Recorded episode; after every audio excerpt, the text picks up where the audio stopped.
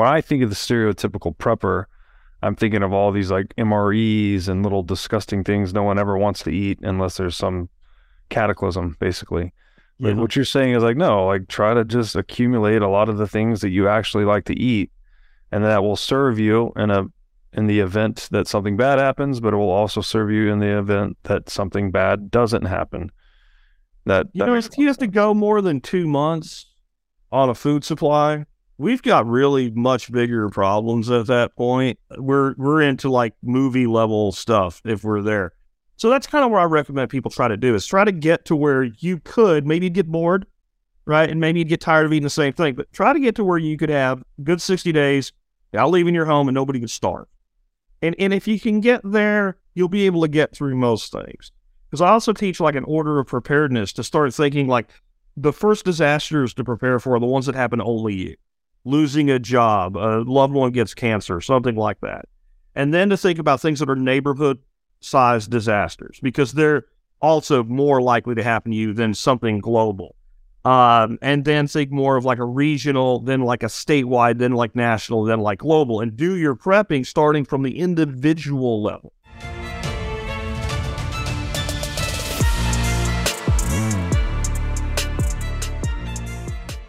Hey, everybody, welcome to the What is Money Show. I am thrilled to have you here joining me on my mission to help shine light on the corruption of money. Now, if this is your first time listening to the What is Money Show, I strongly recommend that you go back to episodes one through nine first, which lays a lot of the groundwork for many of the concepts that we explore on the show. These first nine episodes are my series with Michael Saylor, and thousands of people have told me that this is the best podcast series they've ever heard, hands down, and that it was instrumental to their understanding of money and Bitcoin. So, if you're looking to start uh, a deep dive into the nature of money, I don't think there's any place better that you can start other than episode one of this show. Now, a little bit about this show and how it makes money. The What is Money show is 100% sponsor based. So, all of our revenues are derived from direct sponsorships. And I strive to be very selective about the sponsors that I work with, specifically only using sponsors that I use personally, and also choosing sponsors that have values which are well aligned to the values expressed on this show, such as freedom, education, self sovereignty, etc. So, what I'm going to do now is a few ad reads right at the top of the show, and then I'll do a few more ad reads in the middle. And I hope you'll take the time to listen to them, as again, these are hand selected sponsors, and I think you'll like what they have to offer. Now, I'd like to tell you about our sponsor, iCoin Technology. iCoin has just released a sleek new hardware wallet. looks like a mini iPhone, a little touchscreen and camera on it. Uh, the device has no Wi Fi, no cellular connection, no GPS. It's a strictly physically cold hardware wallet. Uh, like I said, it's got a high res 3 inch touchscreen. It's got a camera for air gapping the wallet. Uh, it's got optional Bluetooth compatibility. And it's a really a, a brand new UI UX experience for a hardware wallet, making it very accessible, easy to use, not intimidating. And as we always talk about on this show, the only way you can truly own your Bitcoin is by having it in self custody. So you need a device like iCoin Wallet to truly own your Bitcoin. Go to iCointechnology.com today and use promo code Bitcoin23 for 30% off of this new sleek hardware wallet. Now, I'd like to tell you about our sponsor, Ledn. Ledn lets you do more with your digital assets. For instance, Ledn offers a B2X loan product that lets you leverage your existing Bitcoin to buy even more Bitcoin. Or you can also get traditional Bitcoin collateralized US dollar loans through Ledn as well. Ledn also offers both Bitcoin and USDC denominated savings accounts, letting you generate yield on your digital assets. Recently, Ledn has launched a Bitcoin mortgage product as well that lets you use Bitcoin to buy a home or finance one that you already own. So go to ledn.io, that's L E D N.io today to sign up. Jack Spirko, welcome to the What is Money Show. Robert, thanks for having me on. This is a, a really big honor. Great to have you here, man. Uh, by way of quick introduction, you are the host of the Survival Podcast. Um, I appeared on your show previously, and I wanted to have you on to talk about your world a little bit. Um, And you've been doing this podcast game for a really long time. Sounds like back when there were actual people were listening to podcasts on actual iPods. So Yeah. I'd lo- I'd love to hear that story of how you how you got into podcasting. So in 2008, I was uh, at the height of my success in uh, corporate America. I was a partner in a holding corporation. I had a, a really good partner named Neil, and he was kind of guy that has access to the type of financial advisors that don't talk to people that are, you know, worth even a couple million bucks. They're really high end people. And so I knew this recession, that recession at the time was coming and coming hard. We were restructuring the companies and we had a company that did uh, web design and development and marketing. And I had a client that wanted a podcast as part of the blog. Ironically, this guy was a financial advisor and probably got hammered in that recession. But I we got the job. I brought it to one of my developers, and he's like, I know how to do all this stuff, but podcasting was so new. He's like, I, I don't really know how to do this part of it. So I actually started the show because I wanted to, and I also had to figure out how to do it. Uh-huh. So I started the show with like a twenty dollar Plantronics headset and a little MP3 recorder. Huh. And uh, after about a week of doing it every day in the morning, I would do it in the morning and I'd listen to it in the afternoon going home, like to critique it and try to make it better. I realized I didn't want to punch a hole in the wall anymore when I got home. Like it was venting, you know. And uh, so I set it a, a goal uh, to get a thousand listeners, you know, in my first six months of by the end of the year. We ended up getting like 2,500. You mentioned iPods. We actually gave away in a listener contest an iPod with Be an Ant, Not a Grasshopper on the back of it. So that's how long ago that was. 18 months into it, I went full time. So that was the end of 2010. And I've been full time as a podcaster since 2010 now. Wow. So you're an official podcaster OG, I think. That's a I, I think that qualifies. Yeah. yeah, it's a long time. Now were you just you were just doing solo podcasts initially then? You didn't have guests on? Yeah, I mean, you kind of have to if you're driving in a car, weaving in and out of traffic. So, um, I eventually I wanted to get to where I could do guests and I could do listener calls and stuff like that. And so that as soon as I got off the road, I started bringing guests in. And right now, I do like one guest show a week. Some weeks, two other weeks. I still do standalone shows. Mm. Uh, my Monday shows are usually like listener feedback stuff. It's all things that people are asking from the audience. Tuesday, I usually do a Bitcoin centric show. I'll have somebody like you on. Wednesday, it'll be somewhere in our world of preparedness and regenerative ag and permaculture. I'll have with another guest. Thursday, I usually take a subject and I, I teach it. So I'll, it's a true educational. Like we'll take like I'm doing a lot with biochar right now for uh, soil improvement. So it'll be something very academic like that. Friday, I have this group of uh, really amazing people I've built over the year, like a cadre of experts, and people submit uh, questions for them. So that show will basically be just me bridging together all the questions and their answers, and I take an anchor segment at the end of it. So it's it's a wide variety of stuff, and it's just I think like my advice to podcasters: you let your audience tell you what they want, and then try to give it to them as long as what they're asking for makes sense. Mm. So the, the audience built it. The community around the show is what, what built it, not me.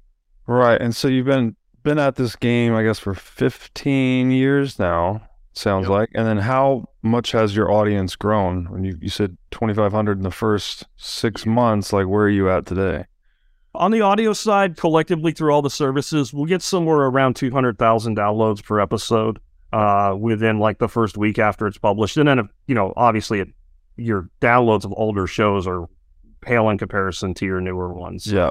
All in, we have about a, a 200,000 strong community. Wow. is, you know, uh, it's you can, and I mean, honestly, like people, if there's anybody in your audience that wants to like do podcasting full time, the way you build it is what's important. I was making a full time living as a podcaster with twenty thousand people. Uh-huh. That it, it's not that hard if you're building things the right way and you adapt your revenue model to fit your community. Interesting. And then so 200,000 people that are tuning in to learn about this uh, philosophy of modern survivalism, I think you call it. Yeah. Yeah. When I when I started this, I wanted something I could like hang my hat on and and anchor everything off.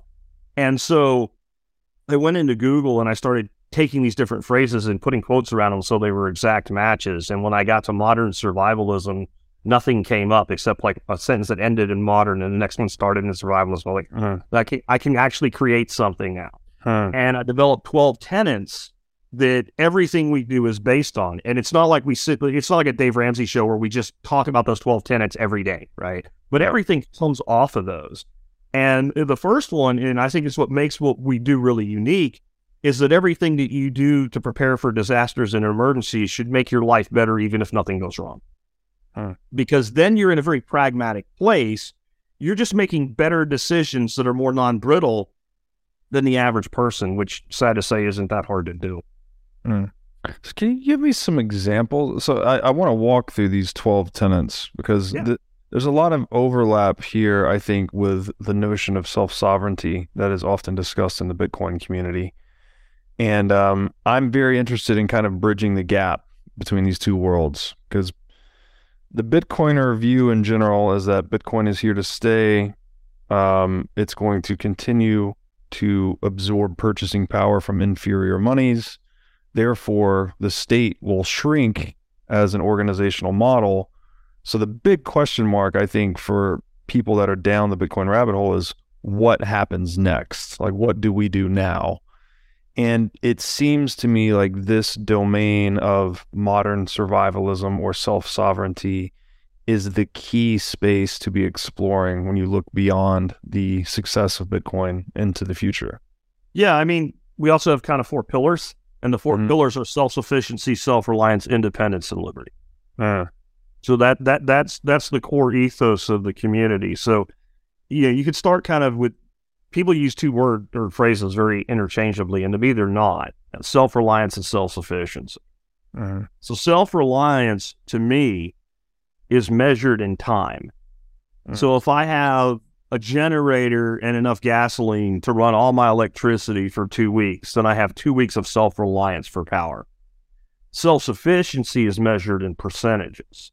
Hmm. So if I have an off grid system, for instance, of solar panels that provide me 50% of the energy I use on a regular basis, I'm 50% self sufficient because it's ongoing. Mm. So there's a lot to having sovereignty in that. And, and I mean, what you're hitting on is if government shrinks, then a lot of things we on, uh, rely on government for, even if we don't like like government, we do have to do for ourselves. sure. And that's where you know that's where sovereignty steps in. Where okay, if if you're not going to have, let's say, as large a police force, you're going to have to provide some of your own security, right? If you're not, if, if we're not going to have government subsidized agriculture, food's going to be more expensive, and we need to think better about how we're going to acquire our food. Right. If the food itself is polluted in garbage, which most of it is, I'm pretty sure you're aware of that, knowing your lifestyle, it is doing something about that. That we we might need to do that anyway, just so that we are eating high quality, nutritious food that's not poison, because most of what people are eating today is industrial level waste and poison, uh, and and no nutrient density in the food whatsoever. So all of that aligns with the concept of if the state decreases, or if it goes the other way, if the state like explodes in a, a last rage of an attempt to control things, which I think is very possible as well, you need to be able to look out for yourself because we're moving into a place. A lot of places it feels like law enforcement can do nothing for you, but they can do something to you, and you're Right. you're really into tyranny at that point. Yeah, that's that's a great point. Can't do a lot for you, but can do something to you. So this first tenant, you say everything you do should improve your position in life, even if nothing ever goes wrong. So this is not. I think a lot of people have this concept or notion of, pre- you know, preppers, preparedness as people building shelters and buying canned food and you know, waiting for the bomb to drop, something like that. But what you're saying is something different, right? You're just saying improve your lifestyle um, across these various dimensions in a way that would also be resilient to some catastrophic type event. Um, so, like, can you give me some, like, I guess, concrete examples of this? Like, what what are ways in which you can just improve your position in life that's uh, even if nothing goes wrong, like you will still be glad that you did it. And look at something like eliminating consumer level debt. The person that does that and then has more capital to spend building their life and investing and saving for retirement or investing in a business is clearly better off than the person that's saddled with $100,000 worth of consumer level debt. Mm. I'm not you know, completely anti debt. I think I'm not going to buy a house for cash. I can do more with the house than the cost of servicing the mortgage, even with the rates we have. But consumer level debt is toxic. It's actually one of the other tenants, right? But you're still better off if you do that. Mm. If you have uh, some level of alternative energy, some mm. backup power or something like that. Eventually, especially the way, way, systems are getting to now, if you're smart about how you install it, where you source your materials, it cuts your electric bill. So now you're back to having more money. Mm. But when the power goes off, you're also better off. Whether it goes off for a week, a day, a month, you're better off having some form of backup power than not. Yet you're still better off having that backup power in the regular world. You look at something like many preppers get into permaculture, gardening, things like that. How many people out there garden that have no concern about preparedness whatsoever because of the benefits of growing your own food? So, all right. these things, and as we go through the rest of them, you can keep always thinking back to that anchor tenant number one how this is actually a good way to live, even if we don't have some sort of massive global disaster like a, you know, scamdemic or, or whatever yeah. that actually does disrupt the entire uh, a global chain. Yeah, so that um, that's a good one on energy, right? To just produce some of your own energy gives you some resilience by being independent of the grid, but at the same time, even if you don't need to be independent of the grid, it could just reduce your cost, your energy cost footprint. Right. Um, that's interesting. And then what? So uh, that rolls into tenants two and three, which are related to eliminating debt and producing your own food. So, like, how extensive do you suggest people get into that? I mean, I guess the debt thing, as you said, it's it depends on the type of debt, right? Consumer mm-hmm. debt, bad, long term, fixed rate. Um, debt on an appreciating asset makes sense, right? I mean, you're you're there's always a possibility of a massive real estate crash if you're a real estate investor, but if you're an investor in anything, there's always that potential well, for loss, right? for the average person, owning a piece of property probably makes a lot of sense, and doing with that is probably the way most people will do it. Yeah, uh, and as as bad as fiat currency is, and we outline that very heavily and clearly, hopefully, on this show, um, it's still there's an incentive to borrow in a fiat currency paradigm because dollars are depreciating every year, so it makes sense to borrow strong dollars and pay back weakening dollars. Correct. Over time, but um, you have to be very intelligent with that. You definitely don't want to borrow to fund present consumption. Uh, Borrowing eighty thousand dollars to buy a car, right? right. And, and, there's people that if they do it, and I don't care. The person mm-hmm. that's worth a hundred million dollars, they just want to drive a, a two hundred thousand dollar. But I don't care what they do. But the average American today, that is a middle income person, is out you know, spending sixty, eighty thousand dollars on a vehicle on a on a five to seven year car loan on a depreciating asset. I, I bought my first house for eighty four thousand dollars.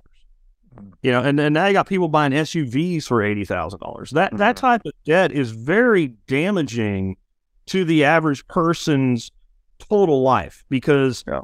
I teach that you don't measure debt in dollars, you measure it in time. How long are you a slave to that debt? Mm-hmm.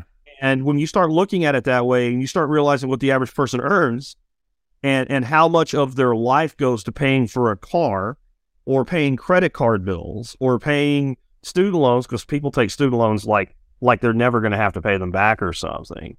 Mm-hmm. Um, you know, if you want to be an engineer and you go to a good engineering school and you have a pretty high student loan debt, it probably still works. But most people today, the the biggest debt they're carrying, if they're not homeowners yet, is student loan debt, and most of their degrees are, frankly, they're worthless. They're absolutely worthless. So that all has to be cleaned up in your life because if you don't do it, it's like having cancer and not worrying about it. It only gets worse. Mm. And it's it's kind of interesting that a person that has a cancer that hasn't been diagnosed can look really healthy, but it's metastasizing through their body, and mm. one day it all hits them.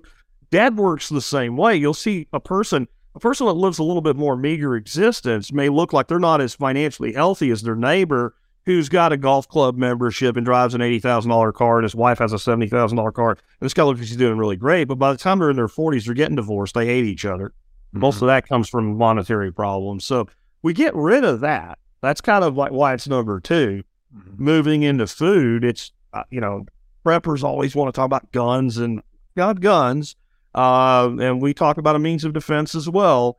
But I've only been in a few fights in my whole life. And I actually used to throw people out of a nightclub for a while as a side, right? right? And I've only ever been in a few fights in my life. I was shot at one time when I was in the army, didn't care for it, but I've had to eat pretty much every day of my life. Mm-hmm. So when we move into food production, that's just, you know, there's a reason people say I have to keep a roof over the head, stay out of debt, and put food on the table, produce some of your own food. Mm-hmm. Because, and the reason people say that like a cliche is because it's true.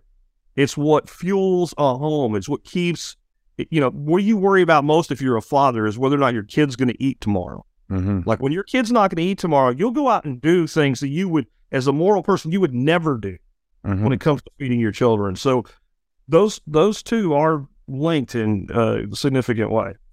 Yeah, makes sense. Um, and going, I'm going looking at tenant four now. Uh, you know, this is also a point we make repeatedly on the show. Taxation is theft, can never be anything but theft so long as it's not consensual. If you don't have the right to say no or turn down a proposal, right, or uh, a counterparty to a transaction, if you can't say no to them and walk away, if they can force you to engage in the transaction, then it's theft. So I think tenant four, you are advocating for tax optimization, it looks like. Yeah, that's the first step, right? So I've always said it this way the tax code is this huge, giant pile. It looks like two super phone books from the 1980s from like New York City or something. It's massive. But the thing about it is, the people that wrote it, they wrote it for themselves. They didn't write it for you. Only about 5% of it is what you have to do. The other 95% of it is how you get out of doing it. Uh-huh. So, you know, I, I really push entrepreneurship because it opens up a tremendous amount of ways to pay less taxes and move things from the expense in your life column to expense in your business column. And I'm not talking about illegal things here. I'm talking about running the code and having a good CPA. And if your concern's a little mm-hmm. bit larger, also having a tax attorney and making sure that you've optimized your life to pay them as little as you legally can straight out of the uh-huh. gate. Right. And that's, you know, that's the same thing with alternative energy. It's the first thing you do. Make sure your house is insulated. Optimize the efficiency first, right? Mm-hmm. Yeah, no, totally makes sense. R- reduce the leaks in the ship. Uh, and we, I have a master's degree in taxation, funny enough as that sounds. And one of the f- main things you learn is the difference between tax evasion and tax avoidance right? Tax evasion is you are skirting the law, breaking the law, whatever it is. Tax avoidance is the legal avoidance of taxation. So you're exploiting these loopholes, that 95% of the tax code that you mentioned. Um, and that, yeah, sh- you should definitely do that if you don't like to be stolen from. Um, and at five looks like you are advocating for stored food storage. Correct. Can you tell me a little bit about that?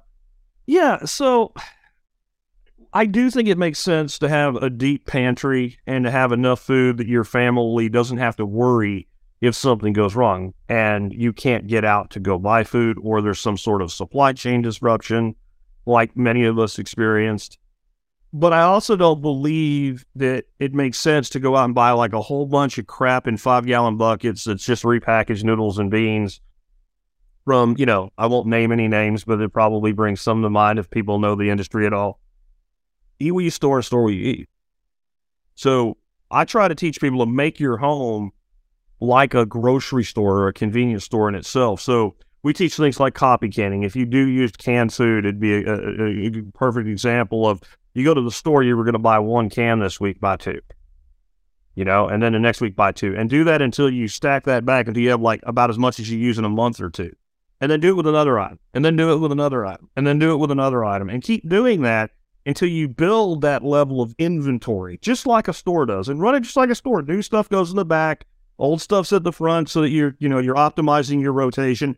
Because what happens, and I've, I've been to people's homes, you know, from the audience, and you know, you get in a closet and they have all this food piled in there. Most of it's way out of date and what have you. And they're like, they almost apologetically, they're like, I did this before I started listening to you or whatever. It doesn't make sense to store food that you're only going to eat if the world ends.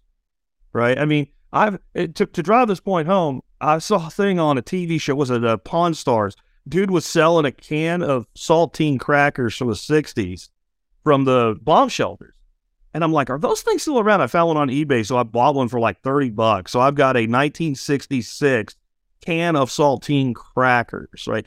That that mindset of like we're just going to put this down in a hole, and if the nuclear bombs go off, we're going to run eat our crackers. That doesn't make a lot of sense. But keeping that food inventory, and I also believe in keeping, you know, I call it food on the hoof. So I run a little farm. I've got ducks, I've got chickens, I've got geese. They don't require any energy to store them. They produce eggs, but if I need to eat one, they're right there and, and, they're available. But, you know, I took a look at, well, what's the ROI on sto- uh, stored food? 2020, the ROI was 3.5% across the year. 2021, 11.8%, and 2022, 11.4%. Now, those are not those are not three years of bad returns, right? So you're going to eat this food anyway. So why not capitalize on buying it before it goes up? Also capitalize on things like opportunity buys. So when something goes on sale, you buy more of it, and then you use that to build, you know, your, your stock calls up. And there's some inner, you know, other parts of this interlock with it because, like you, I eat a lot of meat.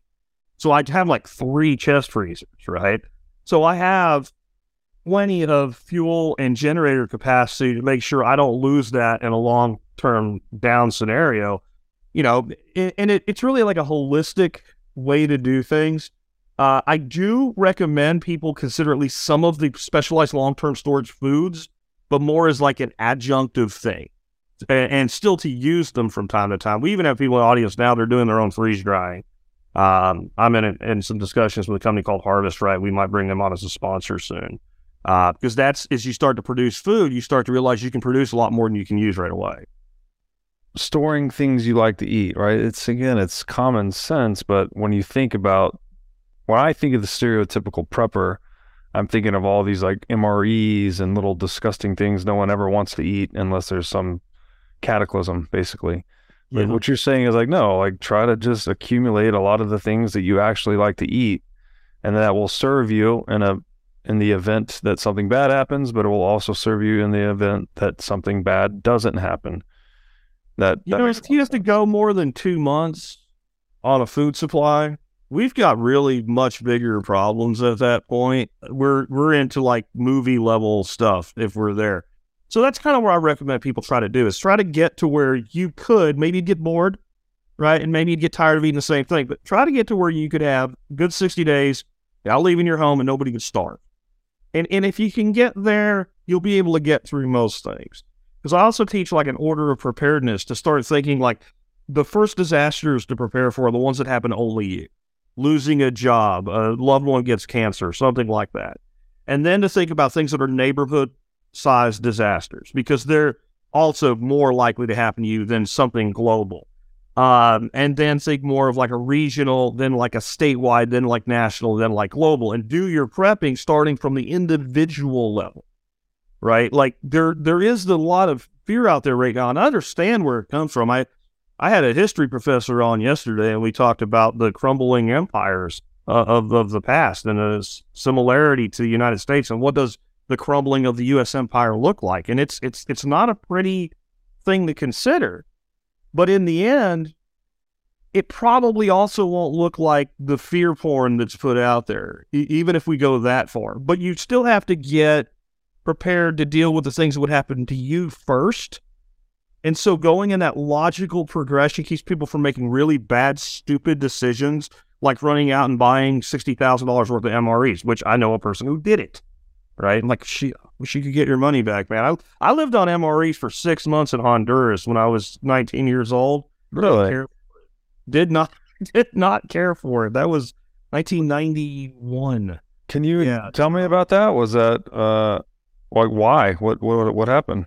So I was stationed in Panama and I did the dumbest thing you could ever do when you're military. You volunteer for something. So I volunteered as part of an attachment to go into the mountains of Honduras for six months. And we were there to build roads and schools as part of a, a very much larger operation called Fuertes Caminos at the time, which is Strong Roads. And uh, so we built this road in the middle of the Agua River Valley up in the mountains. It was about 12 miles. And there was a National Guard uh, camp on one end and a regular army, which is where we were on the other end. And we basically connected those two because there were already existing roads up to there. And that was a pretty interesting project. And, you know, talk about abject poverty, uh, the people that live there. Uh, but because of the remote nature of it, we ate regular breakfast and regular dinner, but we ate MREs for lunch every day for that whole 180 day deployment. And there were 12 of them at the time. There, you could, there was 12 different ones. Two of them were unedible. So you got 10 things that you're going to eat, you know, for, for that long a period of time. That like today they have all the heaters and stuff. We didn't have that. Then we would just take the meat entree and throw it up on the roof of the tent in the morning. And by by lunchtime, it would literally be simmering from the, the heat off the canvas. It was uh yeah, it was a good thing to have done, but it's not something I'd want to do again now when I'm 50 Wow. years old. Wow. So yeah, you you had a taste of that modern survivalism. Yeah. Back then, right? Wow. a GP medium, GP medium tent with seven other dudes for six months. That that gets old. Oh my goodness. Pissing in a tube. Like so we had like for a bathroom, we had these four inch PVC pipes shoved in the ground with lime around them. And they ended up having to put wire over the tops of them because the freaking bees would go in there. So you go to and then the bees come out and you know they're the Africanized angry bees. Oh my God. yeah. Oh my gosh. Yeah. Wow. Yeah. There's the I still have some good memories from it too, but it was uh it definitely definitely made me not want to re-enlist. I'm like, it could end up somewhere like this again. Yeah. Wow. Incredible. Um, okay. The looking back at the tendency here, tenet number six, looks like you you're basically saying prepare for the threats that you are actually most likely to face as an individual, right? Yeah, I, just I guess this is- that. Yeah, this is an echo of basically what you just said. Okay. So going to tenet seven. All right, this one's interesting. So alternative energy. Uh this is a difficult one, right? Like how do we how can we properly phase into energy independence? Um, you know, I think I'm I'm reflecting on the Kissinger quote, right? Like if you control food, money, and energy, you control the world kind of thing. So as a modern I would assume in modern survivalism you'd want to be food, money, and energy independent as much as possible. As much as possible. But energy is tricky because our lifestyles consume an incredible amount of it, and most of us are attached to a centralized grid of some kind. So, how do you recommend people like phase into uh, energy independence? So the first step is to think about efficiency. What what are we're all you know the the boring stuff. We're you know do you have uh, uh, weather seal around your doors? What's your insulation capacity, et cetera? Because that's a big part of why we spend so much energy. Because energy, as much as people hate paying electric bills, when you think about what we get by just flipping a switch, it's actually pretty cheap, right? En- energy is incredibly inexpensive in our world. That's why so many of our modern conveniences are even possible. When you think about you know, how much energy would it take to move an 18 wheeler up a 6% grade for two miles? And then we can do that with, you know, a, a cup of diesel fuel. And then that cup of diesel fuel, we complain about the price, but that cup of diesel fuel is like 50 cents. And if we had to do that with human human power, how much more expensive would that one little thing be? So we get the efficiency worked out first. And I like people to learn how to do things. So if they want to go full on solar, they can do a lot of the work themselves because there's a huge portion of the cost is actually in the labor. So let's do everything small scale first from basic learning projects. So we you know build a simple backup uh, battery backup system. You know that that can be uh, uh, like a charger you buy at Walmart and four uh, marine batteries linked together. And I won't try to explain how to do that because somebody does it wrong, they're gonna mess things up. The series in parallel, get that right, and an inverter. And then you have a little bit of backup power, a hell of a lot more than the UPS that's backing up my power for my computer with four uh, four of those batteries. Well, now you've got a battery backup. So now you can run something if the power goes out for a time. Well, now let's get a small generator. Well, now we can recharge the batteries. Right. So now I can have some overnight power and be quiet. So I'm not advertising to everybody in the middle of, let's say, a storm's come through and you got looters, and I'm advertising here we are. So now the the generator's running in the daytime, the battery's running at night like a submarine, silent indeed. And so now we have that. Well, now we can add small scale solar to that. Now we can go out and get a few hundred watts of solar panels. We can get a charge controller. We can hook that up to our battery bank. So the battery bank now begins to actually run off solar. Well, now I've got a mini solar system. I've got, you know, something that, that, that a nefarious company might call a solar generator. There's no such thing as a solar generator. Generators are power on demand. You're talking about batteries and solar panels and a charge controller. So now you have that. Well, what you've just done is taught yourself everything you need to know to build an off grid solar system. You really now could do everything yourself if you wanted to. You might not choose to, but all you've made a scale model and all you're doing, and you might want a little help from an electrician so you don't burn, you know, burn your, your, your skin off your hands or whatever, kill yourself. But it's the same process to do that. And then you can look at whether you want to be grid tied backup battery or, or what have you. The problem that most people have when they, they get with these companies, guys come around and say they're going to put you up on solar power. You think, oh, this will be great. Now I'll have power if the grid goes down. No, because the most expensive thing you're going to buy is the batteries, not the panels. So most of these are straight grid tied systems, meaning they cut your bill. And if they're producing more than you're using, you can sell it back to the grid in most states anyway. But if the grid's down, you're not running because you have no reserve. So then there's also grid tied with battery backup. That means we have grid power, we have battery backup. Now, if the grid goes down, there's a transfer switch that should be installed to do automatically when it says there's no power here. Because now I'm producing power.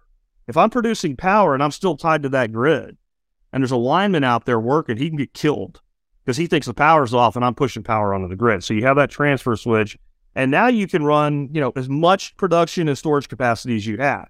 So you you transition to that, you don't go straight to it. And then what's your climate like? What's going to be the best decision for you? What's the ROI on time? We have to think about that.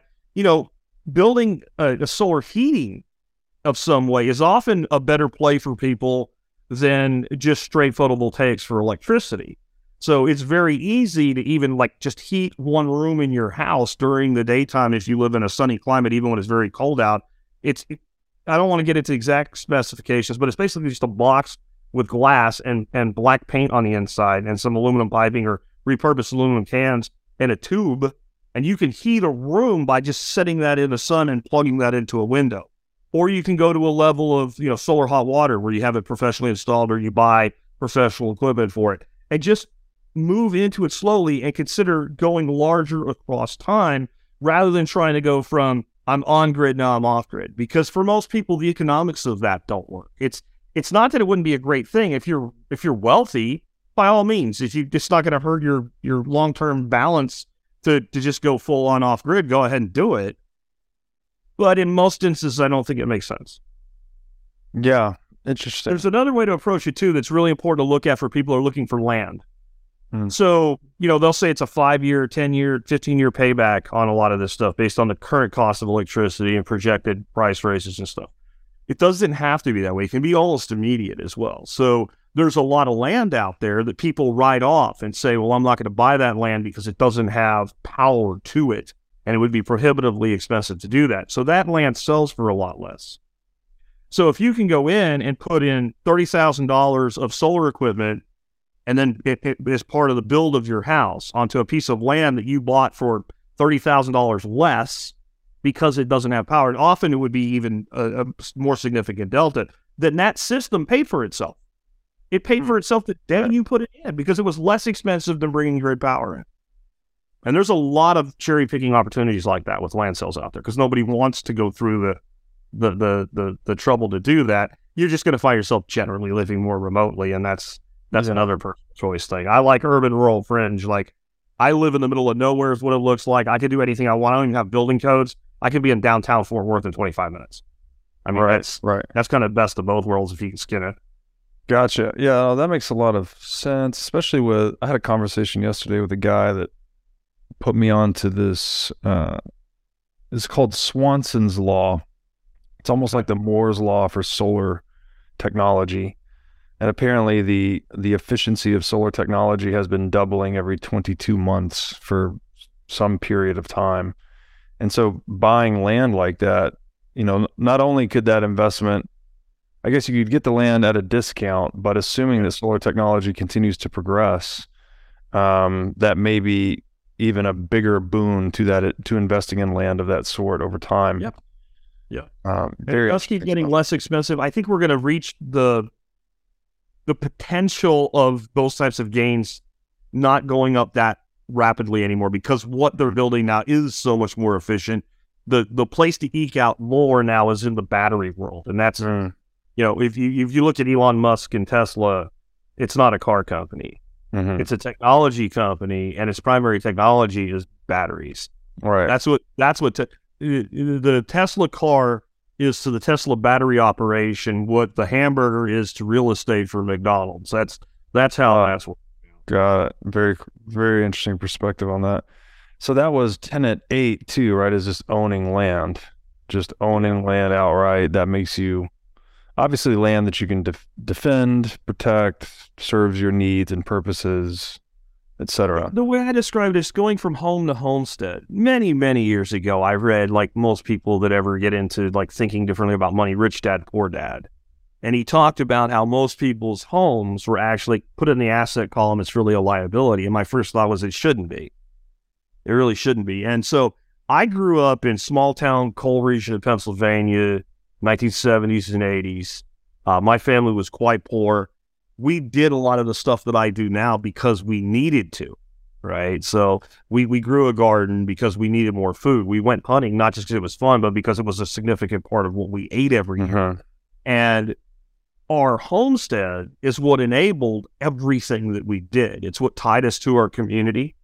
Uh, it's what enabled us to have great relationships with some of the older families where we would share our garden produce with them. And there was a reciproc, you know, a true community, a reciprocity that mm-hmm. came with that. And that home had been in the family since like 1898 or something like hmm. that, is when my great grandfather gave it to uh, my grandfather uh, to take over eventually.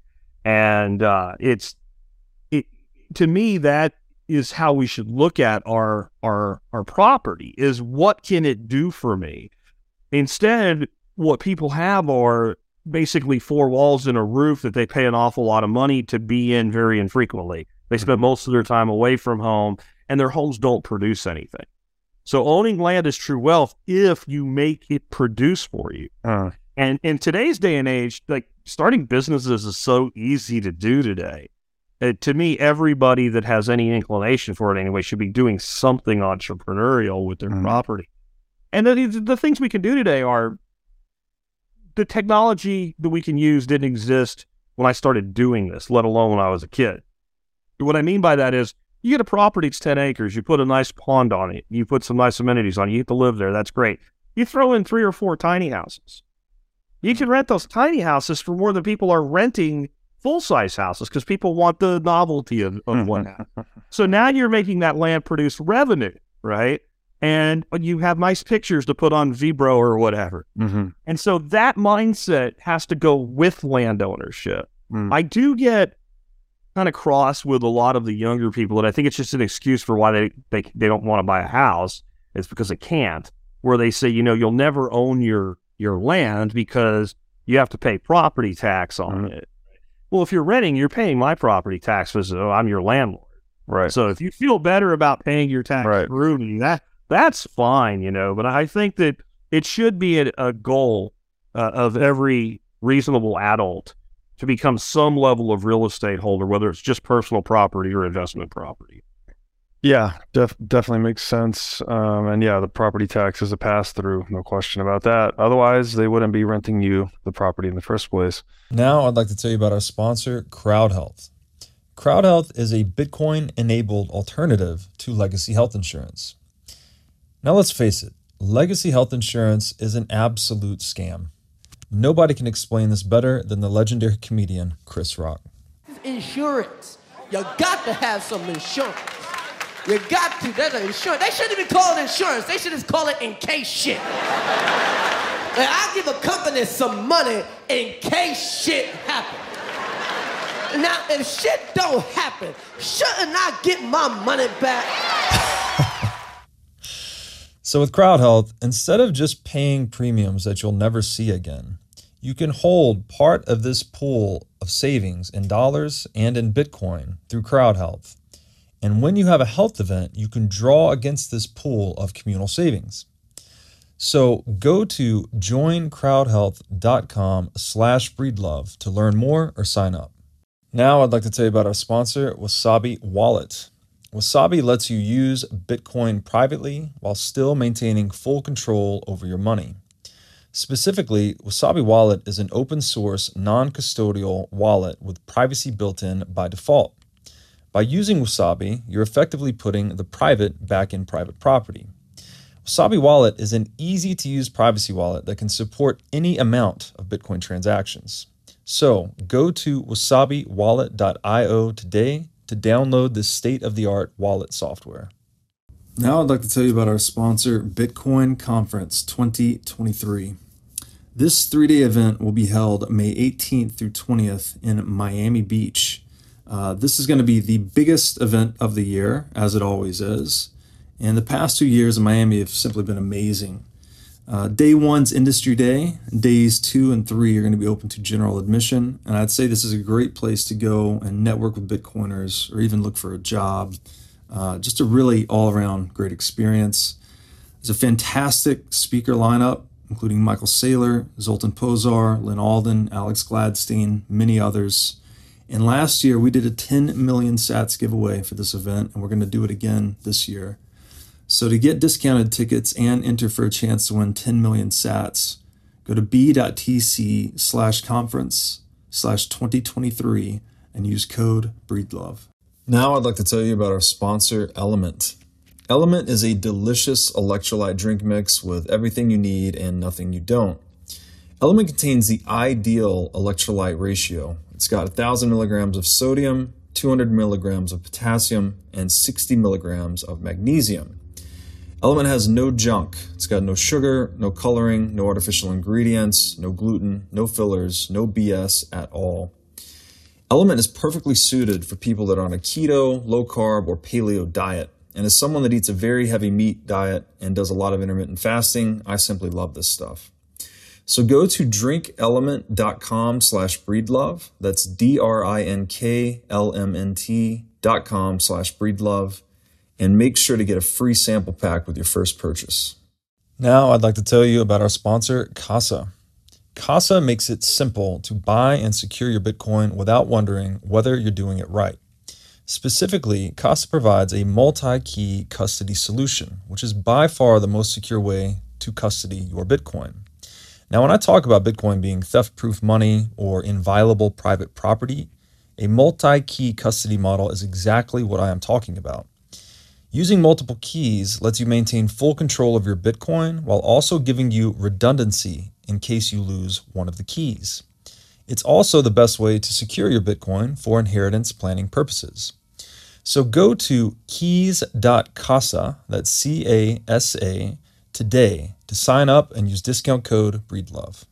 Okay, Tenet 9, this one's rather practical, right? Just standard preparations like insurance, emergency cash funds, long term investments. Um, how do you explain the details surrounding Tenet 9? So I made sure that was part of the whole thing, primarily for the huge segment of the prepper community that basically foregoes all that because the world's going to end. The zombies are going to come or whatever. So screw it. I'm not worried about any of that stuff. And, you know, the guy says he's prepared and he's got a bunch of guns and bullets. He's also got a, two young kids and a wife, and he doesn't have insurance on his life. And, you know, I'm young and healthy. Well, you could get hit by a gravel truck tomorrow, dude, and you're dead. And your family has nothing. You're not prepared. Mm-hmm. So start with making sure that if something goes wrong catastrophically in your life, that the people that depend on you are going to be looked after. Uh-huh. You know that that that's and and you know a lot of people in the prepper industry don't see any advantage into long term savings, especially like in uh oh, use you know investing in, in in stock or commodities or things like that. I think there's a lot of upside there. I definitely don't believe that you're well diversified because you have five different mutual funds and all your money is in an IRA. I don't think that is well mm-hmm. diversified. You probably should have some piece like that, right? You should have some form of a long term investment strategy. You should, again, working the tax code. I I love tax deferred or tax exempt investment opportunities as well. So that's that's part of that. Um, I definitely think people should have some cash you know, somewhere that they can get to that's also secure. So like a firebox or a floor safe or something like that. So that if we have some sort of interruption to the ability to use your credit cards or whatever, you have the ability to pay reasonable expenses for a month, maybe. Mhm. You know, at least the things you would need to acquire. Because while that problem's going on, you can not pay the electric bill. Power's probably off anyway, right? But you know, you are going to need to make sure that you can see the things, or maybe you're going to need help. Maybe you're going to need somebody to clear a driveway for you because you were injured during whatever storm event took place. Being able to pay for it, that all matters a great deal. So, my big thing is just all the stuff that comes with being a responsible ass grown man, right? Don't forego that because you're a prepper. And it's, Mm. It's actually shocking how many people do it because what happens, they get in that fear mode and all they're worried about is beans, bullets, and band aids. And that is such a small piece of the whole, right? Yeah.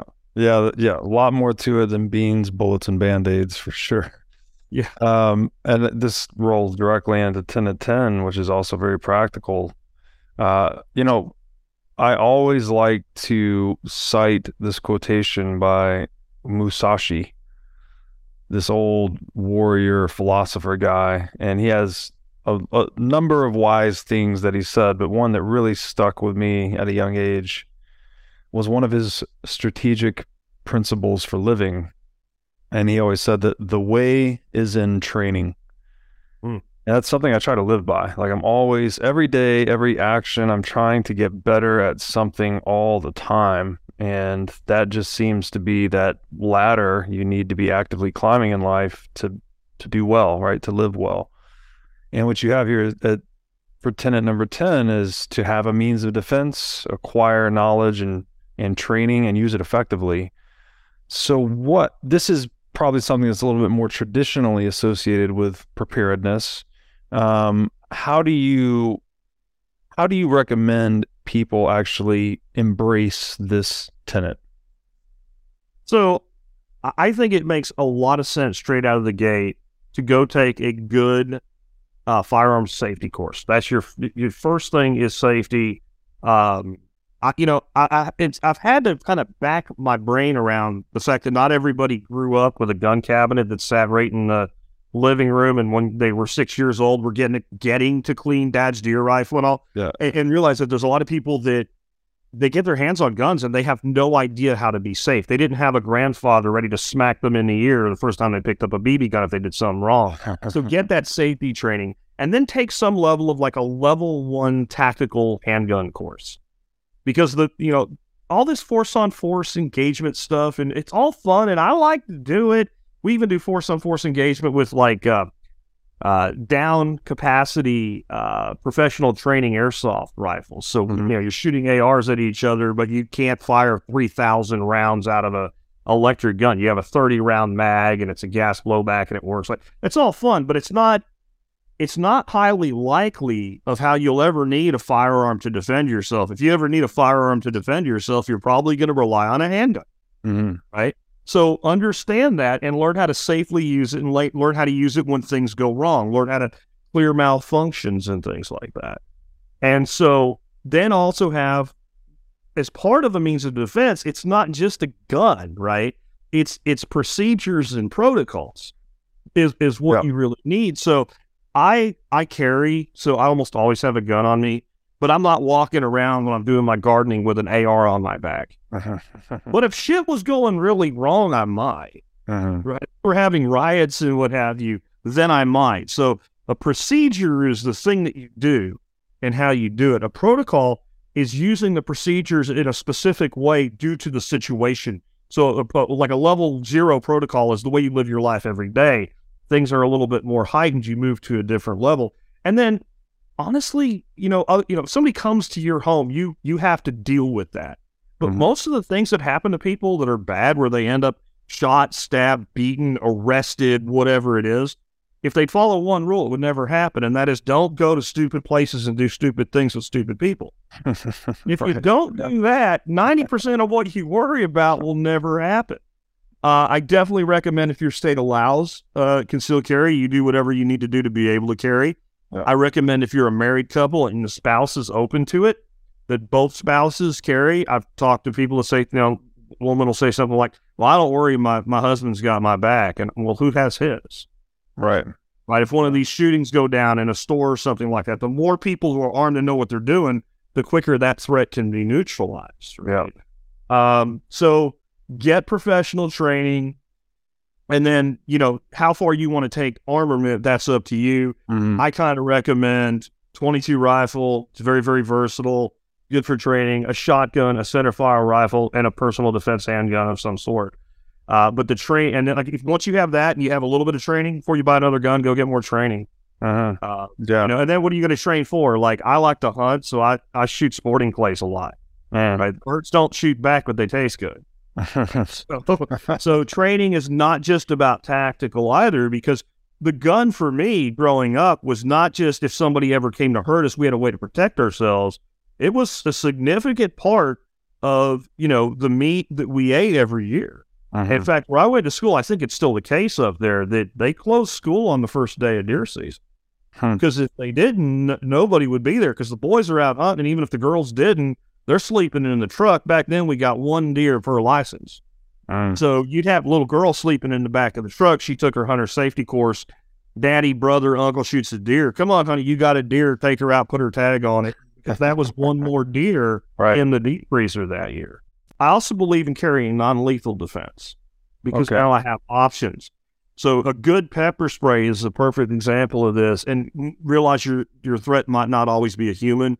I had mm-hmm. a neighbor who had a real asshole dog, a pit mix, real problematic animal, and I still didn't want to kill his dog. We were walking mm-hmm. down the road. His dog came very, very aggressive at us, and you know I gave it a little tiny shot of pepper spray, and it went. Mm-hmm. It was Mhm. much. You know, dude, you need to control your dog. I had to pepper spray your dog. Then to go, dude, here's your dog. So Right. have- that was a dog. It could be a human. Having an option for non-lethal, I think, is a good thing as well. Anyway, I'm sorry. No, that's a great, great point. Thank you for interjecting that one. Um, yeah, we always prefer to deal with threats non-lethally, right? It's Yeah. Yeah. Uh, always an, an easier way. Okay, number eleven. Yeah, you're. I, I think advocating here for documenting all of this, right? Actually, documenting the protocol in a way that is shareable with the family, accessible to the family, etc. Yeah. Um, what what are your what are your thoughts here? I did a show on this really early on. It was like in the 100s of episodes, and I did like episode 3245 today. So that's how far back that goes. Wow. And a master sergeant from the Marine Corps reached out to me and said it might be the most important thing you ever did or will do. And he said, because you you you covered it. And if you, anybody that wants that can go to my site, the survivalpodcast.com, and just type in documentation package in the uh, the the search bar, and the whole show will come up on how to do this. But what I what I'm advocating is putting together a, a ringed binder.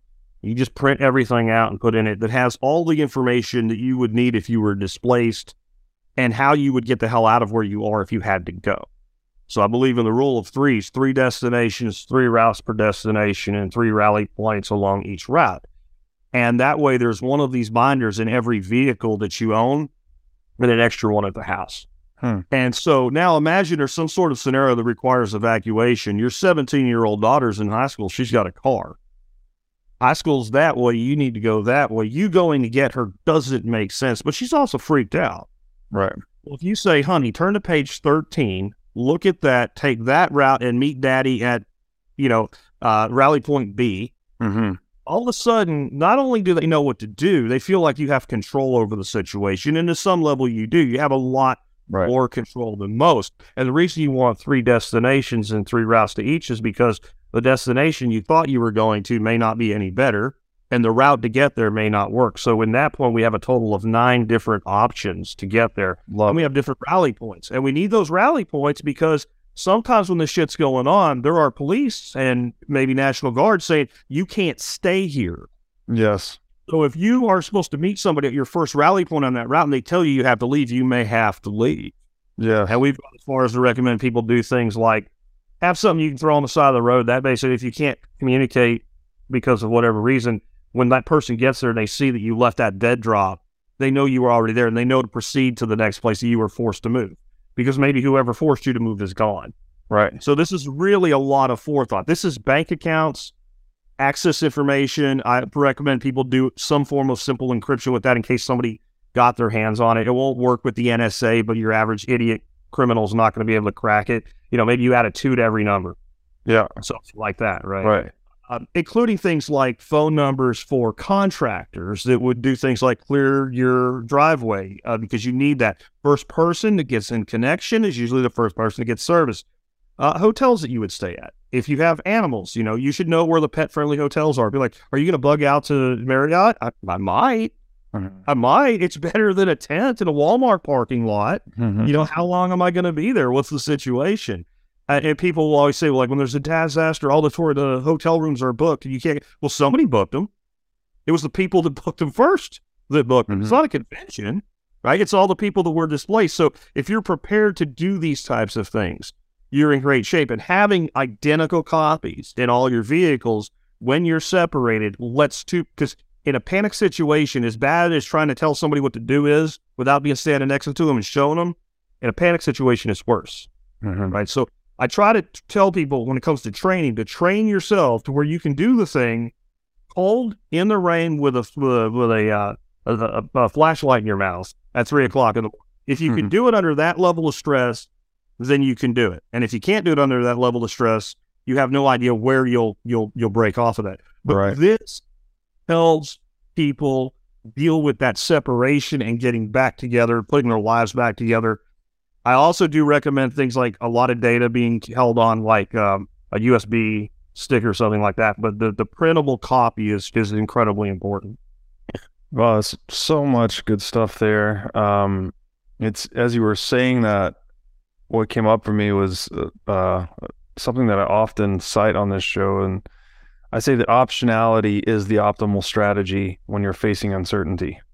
So the Yeah. way you described three paths, three rallying points, you know, like you need options because you don't know which way the tree proverbial tree is going to fall, right? So um, I thought that was just, just really well said.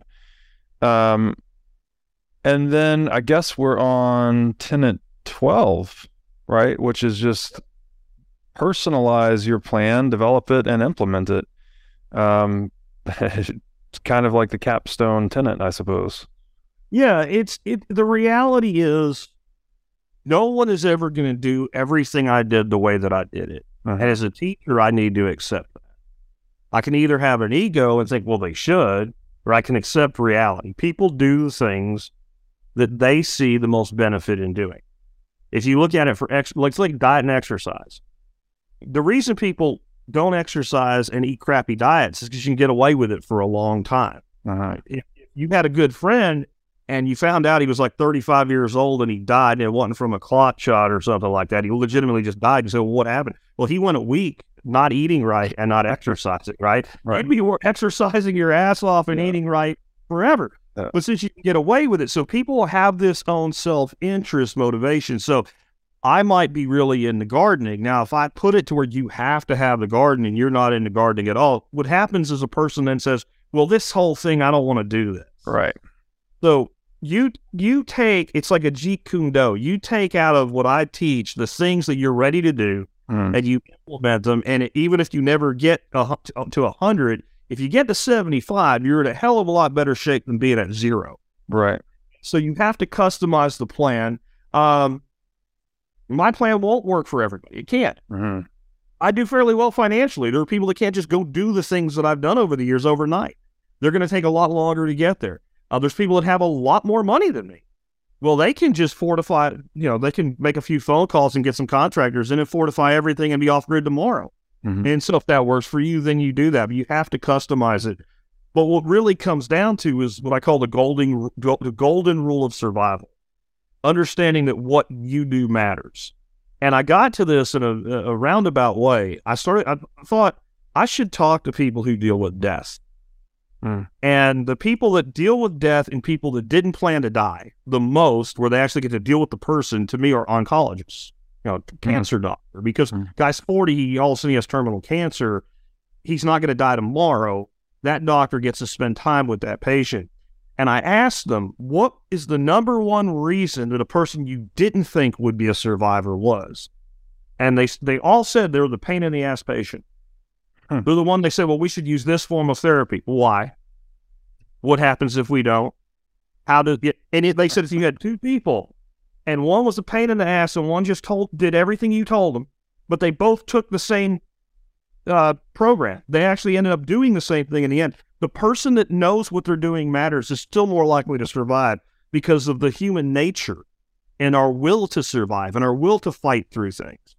So if you don't understand that what you do matters, then nothing anybody ever tells you about survival will ever matter.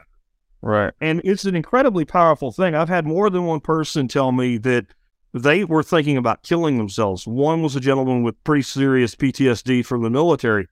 And he said he kept hearing me in, in his head say what you do matters. And it Mhm. wouldn't let him do it. And it made him think of his kids, Hmm. you know, and, and that was very early on in, in doing this. And it made me realize how important it is. Like, that's not something you should have to learn from a podcaster that what you do matters. That's something ideally you should learn for your par- from your parents and your grandparents.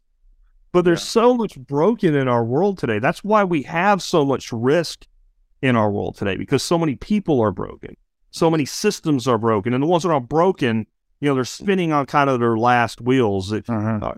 you know, for all the talk of what we're going to do wonderfully with agriculture, our existing agricultural system is really at the edge of what it can do and it's beginning to fail. But you don't have to you don't have to live with that. You have a choice. Yeah. So what you do matters. That's the most important thing I can ever get anybody to ever understand. I love that. I mean, it's putting the emphasis on human action, which, you know, that's the title to Mises' great canonical work on economics. And it's, that's a whole nother rabbit hole. But yeah, it's all about what we do. It's all about how we act. It's not about your beliefs or what you say. It's just how, what you do in the world that ultimately defines you and defines history.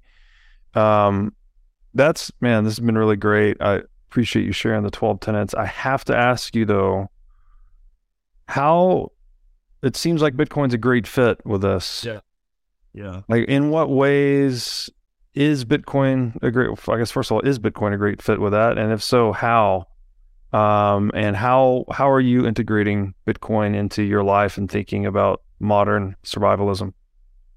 You know, there's so many ways that it's a great fit, but let's start off with like how I even found out about it. About 2012, my listeners started telling me about this Bitcoin thing, you know, and I didn't get it. About 2013, I started to actually buy a little bit, use it, started making uh, Bitcoin for referrals back then. I think like a, a $10 referral to Coinbase, she made like 0.1 Bitcoin. That's how long ago that was. you know. Um, and I, I, I got into Bitcoin and I got it, or at least I thought I got it.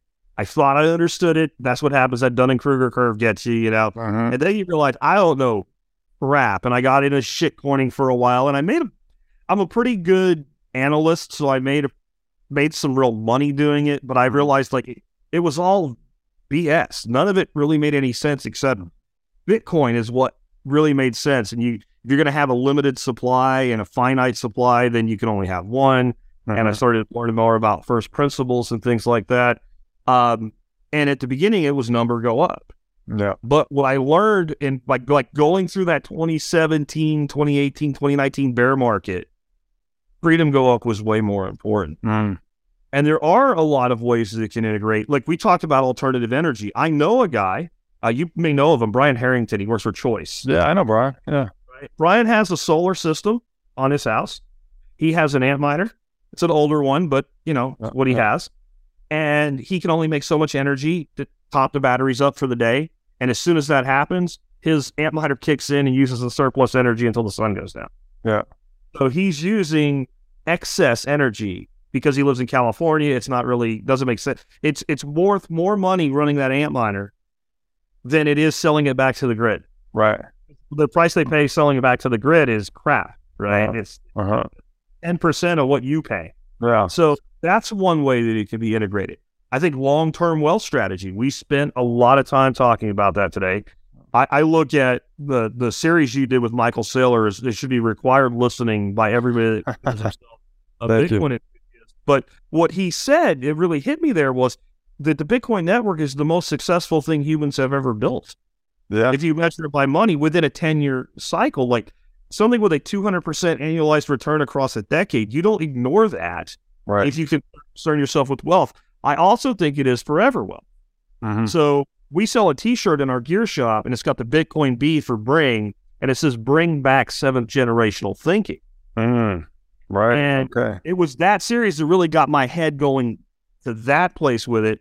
And what made me think about back in my corporate world days, uh, for a while, I was a regional VP of a company called Fluke Networks, and I had Virginia to Maine and over to Ohio as my territory. So that New York City was in there. And remembering being a young man walking around Manhattan and seeing some of these churches that were just gorgeous, like marble carved with Mhm, just mhm. this little sculpted. that You couldn't build that today. These things were built in the 1800s when gold was money.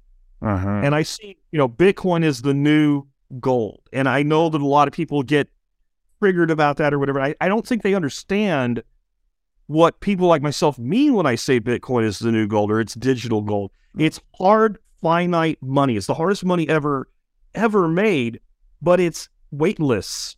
yeah. I can send it to Tokyo in one 10 minute block. I could transfer a billion dollars worth of wealth or five. Yeah. And no one can prevent that. It's Yeah. programmable money. When I when I started seeing what Lightning's been doing over the recent years, like, you know, entre- entrepreneurship, huge part of what we teach. If you're not accepting Bitcoin, I don't know why. Why wouldn't you accept it as a form of payment? You know, it's Right. probably the get your hands on it. Um, Adam Cur- Curry's work with the Value for Value Network and Podcast Index, Yeah. and then you know apps like Fountain, and that's the one that really made it easier for the listener to share value with a podcast host. We've been since August, almost every week we're in the top ten on Fountain uh, for support because people see value in what we're doing, and and this is the reality of this is though, Robert, the least popular content I have with my audience is Bitcoin content. It's Hmm. the thing that most resistant to. I got a lot of people I get with Peter Schiff pictures on their wall at home. I don't know. It's all prepper mindset. You know, it's not backed by anything. To me, what it's backed by is energy and security.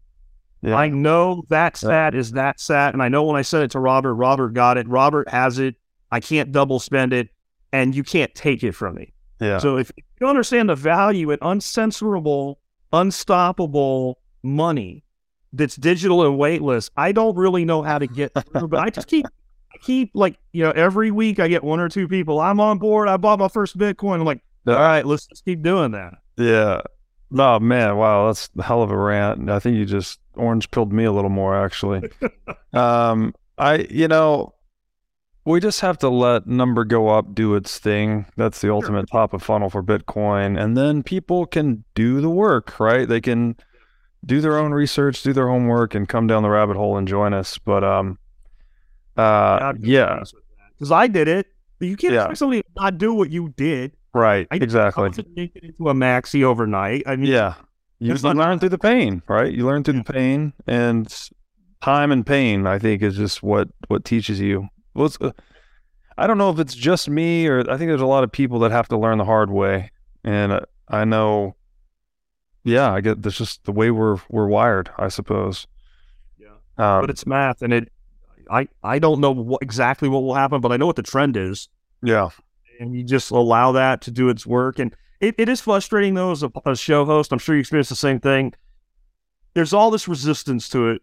Well, it's sixteen thousand dollars now. but maybe you should buy some. Like, well, because didn't you say when it went down you were gonna, and now it did, and you're not Mhm. gonna because it went down. And and it's it's it's it was like when the Elon stuff happened and, and Mike Saylor came out and it went on this huge run and it was like 40, 50,000 bucks. That's when all the people that in my regular life, my IRL life, right? Yeah. How do I buy Bitcoin? How do Yeah, I buy? yeah. All my referrals were going crazy. Referrals to Strike and Mhm. referrals to you know Swan and all that. I was getting you know ten a day coming in, Mhm. and I'm like, it's it's it's it's 2018 all over again. Yeah. It's the same thing. The FOMO kicks in. Everybody wants to buy. The accumulation trough happens. That's what I call it. We've been there for like a year now in the Yeah. accumulation. This is where you, go in hard, and everybody goes backwards. Yeah, it's it's holding a mirror up to human nature, and it's it's amazing. It's an amazing journey. Frankly, I've learned Yeah. so much about myself and others, and I, I'm just very grateful to be alive at this time in history. So, and I think there's a lot of overlap again between all Yeah. you know all the the ethos. uh, The ethos of Bitcoin and the implications of Bitcoin seem to have tremendous overlap with this concept of modern survivalism that it's ultimately, you know, if I had to put a term to it, it's just self sovereignty, right? It's just individual sovereignty. It's also Um, a quest for truth, right? So Yeah, exactly. I, I I get a lot of Bitcoin people into my community. That's easier than turning my people into Bitcoin people. Right, You know, right, right. so Yeah. the once we break out was to reach into the, the Bitcoin community and say, come over here and learn the rest of this. Yeah. But I think the reason this overlaps here, and if you look, people are like, all the Bitcoin guys are like code bros, carnivores, you know, and, and it's like, you know, and, and, and into alternative energy, and like they're all the same people. Well, I think what actually happens is you find the truth about something that you've been lied to about your entire life. Yeah. And there's a natural outcome of that. And that is, well, what else have I Right. been lied to? Right. about? So Right. people that maybe come into kind of the, the low carbohydrate ancestral diet actually make great converts to Bitcoin because they figured out I was lied to about nutrition. But the Bitcoiner figures out if I was lied to about money, Right. the same people that lied to me about money lied to me about nutrition. Maybe I shouldn't live Yes. on a food pyramid that looks like what's on the bag of cattle feed. Maybe that's not how That's right. eat, Yeah. right? The, and then the- they're saying, well, if they lied to me about that, then then maybe they lied to me about the way we produced it. Yeah. So now they're getting into things like regenerative agriculture. And like you see these bridges form. Texas Slim and his work with the beef initiative. That's huge, where he's Yeah. teaching ranchers about Bitcoin, but teaching Bitcoiners about real ranch and real food and, and real quality and shake a rancher's hand. And by the way, these ranchers will take Bitcoin as a form of payment. Right. Like these are the these are the things we need to be switching people onto. And like like my ultimate tool I try to teach people is how to spend Bitcoin without spending their Bitcoin. Like Strike's the best way to do that right now. You Mhm. deposit dollars and you send Bitcoin and you never buy Bitcoin. And that way your stack stays growing. Right. And start using more tech like that as well because one of my big frustrations with Bitcoiners is they don't ever want to spend Bitcoin. I get it.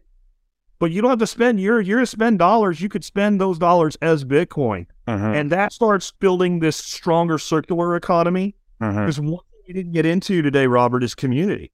Mhm. And all of this is is jack squat if you don't have community around you right. because the right. paradigm does not work in the world of Right. survivalism. It doesn't work in feeding yourself. It doesn't work in defending yourself. You've got to know your neighbors. You got to know the people you're doing business with. And Bitcoin just like the second you start doing business with somebody that takes Bitcoin, you know you're dealing with somebody you have at least some level of, of Common values. morality with, right? Yeah. That Yeah. they care about the things you care about. And that's who I want to be associating with, you know, people that have a non aggression principle as their guiding thing in life. And I find it's not everybody in Bitcoin, but man, it sure drags even status toward at least libertarianism Yeah. pretty quick. And if you stick around libertarianism long enough, us anarchists will. We'll we'll pull you the rest of the way over. We will complete your training. Yeah, no the the fiat currency pyramid scheme closely mirrors the government food pyramid scheme. No question about that. And uh it's a bitter realization, but you know, better to know than not. Yeah, and it's uh seems to have very positive transformations in, in people's lives. I mean, people have been lied about everything and they believe the lie so openly. So we now have a, a world where people think that health insurance is healthcare. Yeah. Healthcare is healthcare. Right. Health insurance is insurance. Car insurance is not a transportation. Right. Homeowners insurance is not a dwelling. Insurance is insurance. The thing is the thing. What's the problem in healthcare? The problem in healthcare is everything's over overpriced. Uh, everything's a racket. Uh, the food is killing us. Mm-hmm. The food killing. If you fix the diet of Americans, half the healthcare companies would be out of business in ten years. That's right. Yeah. They would. Yeah, it's it's very, and this is what we try to uh, uh, surface or unearth on this show is like the corruption of money seems to be very corrosive and corrupting to almost everything that it touches, and money touches almost everything. So, Everything's um, yeah, it's very hard to, in my opinion, to understate how ubiquitous this really is. Like you, and what do we say? We crystallize all of that and fix the money, fix the world. Yeah. Um, Here's an example of how bad this is. I can't remember the name of the company right now. I covered this about three weeks ago. I started seeing uh, Dr. Ken Berry is a good friend of mine, uh, is on the show quite a bit. He was putting out these recipes that were coming from the American Diabetes Association, and they were things like sweetened pickles, like it's stuff with sugar in it. And I'm like, unbelievable. this is from the diabetes. So this, But then there was the name of this other company that can't, it just won't come to me right now. But I looked this company up. They make dialysis equipment for kidney failure, and they are the largest, uh, like, uh, inpatient or outpatient uh, dialysis clinic in the country. They have like 3,300 clinics where people go in to get like, you know, dialysis a couple times a week or whatever. Uh-huh. They're the ones providing the recipes. They're right on their website. And they say they care about your kidney health. Now, the only way this company makes money, the only way they make money is if people need dialysis. And the primary reason people need dialysis today is due to type 2 diabetes. And they're telling diabe- diabetics flat out to eat sugar and to add sugar into their healthy diabetic meals. Okay, Corrupt. that's because money corrupt. You're right. Corrupt money corrupts everything that it touches. yeah. Yeah, man. It is um It's all the time preference, man.